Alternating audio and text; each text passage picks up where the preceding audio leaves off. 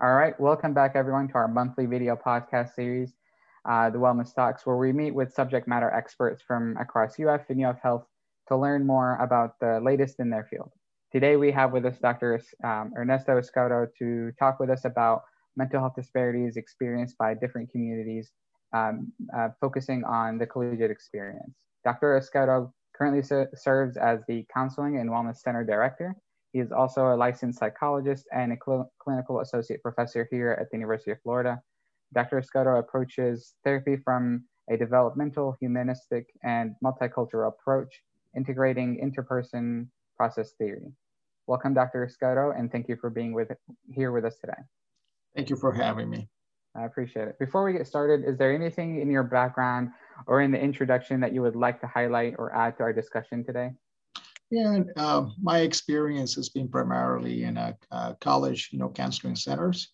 I worked at the Ohio State University and also the University of Miami before coming to the University of Florida about five and a half years ago. And so I'm very, very happy to be here. Yeah. Perfect. Um, I'm very excited to talk with you. I know you have a, a lot of knowledge and experience in this field, and the focus for our discussion today uh, is going to be really the, the, the health disparities experienced within a college uh, our campus university. Uh, so as a mental health expert, how would you define um, mental health in a few sentences, just so that we all have kind of a similar understanding? Um, and what are health disparities from your perspective?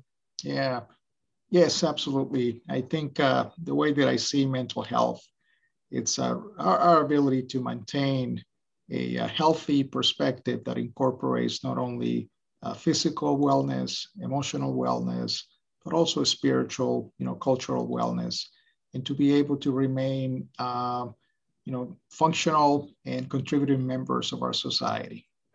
And health disparities, you know, tend to impact a number of communities, uh, including uh, student populations across, you know, universities in the United States. Obviously, uh, by the time that the students come to a uh, university setting, they have already probably experienced a lot of disparities based on their background, whether that is uh, cultural, ethnic, racial, socioeconomic status, access to resources. And some of that uh, uh, impact, you know, will remain in place for the years that they come to the university as well. Yeah. Absolutely. Yeah, so definitely health disparities are well documented in research um, and experienced by many, specifically those in marginalized populations. Uh, could you speak a little bit about um, what are um, what disparities are recognized in the seeking of counseling or other mental health resources specifically? Um, and are there any other dis, uh, disparities observed in the continuation of treatment?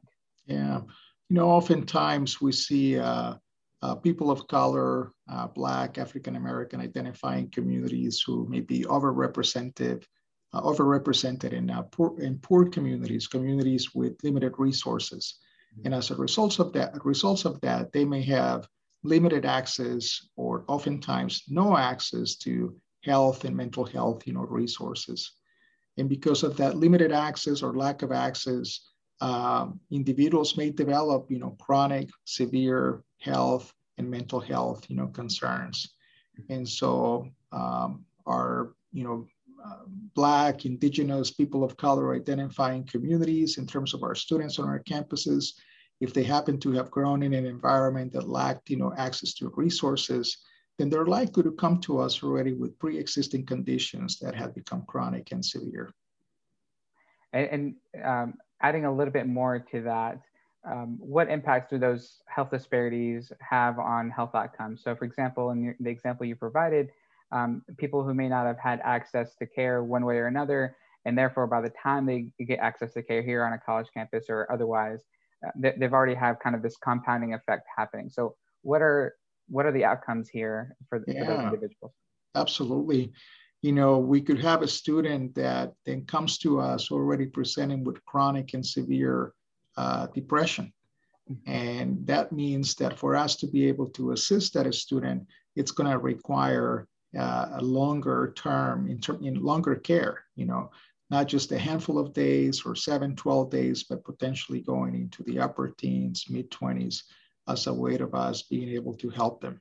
And when you think of a student's, you know, um, college life, a semester is roughly about 16 weeks. Yeah. And so that can have a pretty serious impact on the student's ability to perform academically, to also be able to establish friendships, develop a social life, you know, just have a, uh, a positive, uh, fulfilling, you know, college experience. Absolutely. Yeah, I, I definitely could see that. Um, I, I, actually just read, uh, recently read an article about the impact of uh, kind of the short burst of stressful situations versus the the long term, um, you know, chronic uh, stress that someone may experience. And uh, some this study specifically indicated that those short bursts of high intensity uh, stressful situations, for example, uh, finals week for students, um, has a huge impact on people's health. Um, and those who have already, you know, may already have that chronic um, stress or anxiety or maybe experiencing some sort of levels of depression that's just a compounding effect and it's it, it turns out to be very detrimental to people's health. So it's a very interesting study to read. Yes absolutely. Yeah this is a big ask um, and i we probably won't be able to cover everything today but what are some of the possible solutions to this? Um, how can we eliminate or reduce health disparities uh, and their impact on health outcomes? And with this question i'm speaking on um, individuals on a college campus, but also, um, um, for example, my, like myself and uh, my other colleagues who may be providing wellness resources um, and initiatives to faculty and staff and students, um, just in general as members of the campus community, what yeah. could we do to reduce those health disparities? Yeah, you know, those disparities are often, often exacerbated by the lack of providers that have adequate training in working with multicultural communities. And so we, we, need to continue to invest in the training of um, mental health providers, you know, in this instance, that are uh, culturally sensitive, uh, you know, social justice, you know, focus, uh, that can connect with a wide range of students who, who may have multiple identities and come from different backgrounds as a way to, as a way of uh, strengthening our ability to serve, you know, those individuals and, and those students. And so uh, it is a difficult ask, you know, at times, but making sure that organizations um, are diversely, you know, uh, diversified, you know, in a way, but also that those clinicians are really well trained to provide that care, you know, to students. Um, that can be very helpful for students who may not have had access or grown accustomed to accessing you know, mental health resources to be able to see themselves themselves in a counseling center. Mm-hmm. And know that the counseling center also has a positive reputation in working with uh, students who may identify as, you know, uh, Black, Indigenous, or, you know, people of color. That can go a long way in helping those students. Uh, and so securing resources, establishing those resources, uh, making, making sure that the uh, human resource, resource is also well trained in, in providing that care as a way of um, uh, addressing some of those you know uh, disparities that are already in place. Yeah. Absolutely, um, representation is definitely very important here. Um, but in the in the meantime, as um, we build um, uh, and expand on those, uh, you know, diversity, are there any resources or trainings that individuals can take to better understand um, that you are aware of that you could recommend here today or maybe um, later that I can share as part of the description for this video? Yeah, absolutely. I think, you know, academic programs are doing a better job uh, of training their uh, graduate students who are future counselors and psychologists, you know, social workers. And uh, post our, you know, graduate training, uh, there are a number of trainings available that professionals can continue to uh, uh, to take uh, to improve their skills. Oftentimes, th- those can be population specific or issues, you know, issue specific.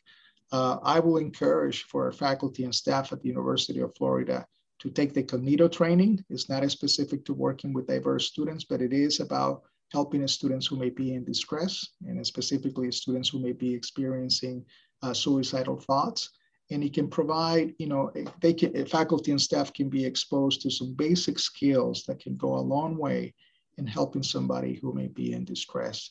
And I know that the university also has an initiative in making sure that um, we continue to grow in the area of diversity and inclusion, social justice.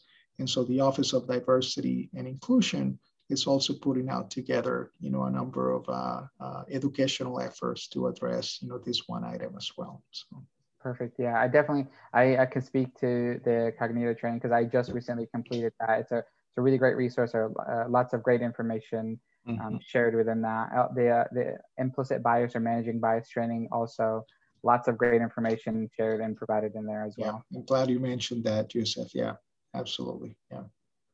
And so I'm I'm hearing that there is um, uh, some I guess culture uh, aspects to um, disparities of health or and I guess access to health as well. So what are some cultural factors which influence attitudes about mental health? Um, and can these attitudes and beliefs be reshaped over time? And if so, to what extent? And I can repeat, I know it's a long question, so I can break it down mm-hmm. and repeat it. Yeah. You know, one of the things that we know is that stigma is still very much prevalent in, in, in, in minoritized, you know, communities. Um, and especially uh, when you think of communities like our indigenous communities, Black African American communities that have experienced actual trauma as a result of uh, medical efforts or psychological interventions that were provided to these communities that were in violation of human rights. Uh, it is quite understand, understandable that uh, many members of these communities remain as, as skeptical about seeking care, you know, from uh, mental health providers. And so we want to be able to acknowledge, you know, the wrongdoing, the hurt, the trauma, as a way of uh, being able to reestablish, you know, trust, you know, with this community, so they can feel more comfortable seeking access, you know, uh, from providers. And if we're, you know, continue to improve our ability to train providers that look like, you know, uh, these communities, you know, Black, Indigenous, people of color, mm-hmm. I think that can really help us, you know, reestablish that trust, you know, um, and, and better serve, you know, those communities as well. Yeah. Absolutely. And I think that feeds really well into my next question, which is why is cultural competency important in the field of counseling? And what does that look like? Yeah, I think that, you know, as a result of uh, what I think is uh, the good training that I have received, you know, I'm able to provide some of these answers and have been exposed to some of that history that allows me to also better understand the communities that we serve and other trainings that have also, you know, kind of a uh, help me and become better skilled, you know, at working with um, students who may come from LGBTQ uh, communities, you know, Black, Indigenous, people of color. And so um, all of these elements, I think, can help us, you know, continue to improve our ability as a society, as a community, as individuals, you know, to better serve uh, all of our students, really, uh, because, uh, you know, that's what we're here for, to really serve all students on our campus. Yeah. Absolutely. I think that's a, that's a very important um, point to make. Um, in that, in addition to the representation and having that representation and the importance of it, um, also having um, the, the trainings and, and making sure that we're aware and recognizing our shortfalls and also the areas that we need to work on and actually make, you know, making efforts to work on them to make those um, who may not feel um, uh, as part of the community to, to feel represented, to feel heard, um, and to feel that they have access to care that they need. Absolutely. That's an excellent point, Yusuf. I think all of us, you know, will have conscious, unconscious, you know, biases and limitations. And these trainings, you know, can help us continue to grow in that area and, and be better professionals, and you know, for whatever we do. Yeah. Absolutely. Uh, is there, um, and and I guess this is kind of circling back to the to the idea of having um, counselors who look like um, the, the, individuals that we want to reach um, and kind of having this diversity. Is there a benefit to having um, counselors who may sh- have shared some similar background or identities as the populations that we want to reach? Um, and how is that available? Um, how is this option available to our campus community? Yeah, it really helps, you know, especially for students who uh, uh, may not have grown, you know, uh, in spaces where resources were readily available or, or they may have developed some negative association with resources. Uh, it can be an initial step, you know, as a way of reestablishing trust, someone who looks like themselves, who may be more familiar with uh, their cultural backgrounds or identities, uh, can be uh, can really offer some reassurance uh, that uh, the organization in this instance, you know, the, C- the CWC is making an effort to make sure that we provide appropriate care. Uh, still there is there are personalities and people need to be able to match and mm-hmm. and really get to know each other. Uh, but it can be an initial step you know the training uh, uh, providing appropriate multiculturally you know uh, inclusive you know training is absolutely a must. It's not a substitute for simply having a diversified you know workforce. Yeah. Absolutely. I appreciate hearing that. I, I did as i was looking through the website the, the CWC website, I saw that there was a lot of variety, and it was actually mentioned as part of the description. Um, the, the, the number of different backgrounds represented, different mm-hmm. languages, different experiences and identities. Um, and I think that was just very warming to see as part of this campus community is to see that it's um, there, there is there are efforts to have that representation available on campus. Um, the um, the next question is uh, kind of related to the experiences that we've had over the past um, year or so, and that is with a, a, significant shift towards kind of telehealth services and kind of digital um, experiences. What are there? Are there any additional disparities illuminated by the obstacles um, to accessing this service um, digitally? Yeah, no, absolutely, and I really think of uh, especially students who may come from uh, uh, you know, from don't don't have the economic, you know, resources uh, to be able to have adequate, you know, access to Wi-Fi, you know, or a computer, a laptop, an iPad to be able to hold a session, or maybe uh, uh, their their residence doesn't provide the privacy where they can actually go into a room and be able to connect, you know, with a provider uh, via Zoom or some other HIPAA compliant, you know, uh, uh, resource. And so there's a lot that are, you know, a number of challenges that individuals that don't have the financial resources uh, may, may, are facing really today mm-hmm. as a way of uh, being able to uh, access care.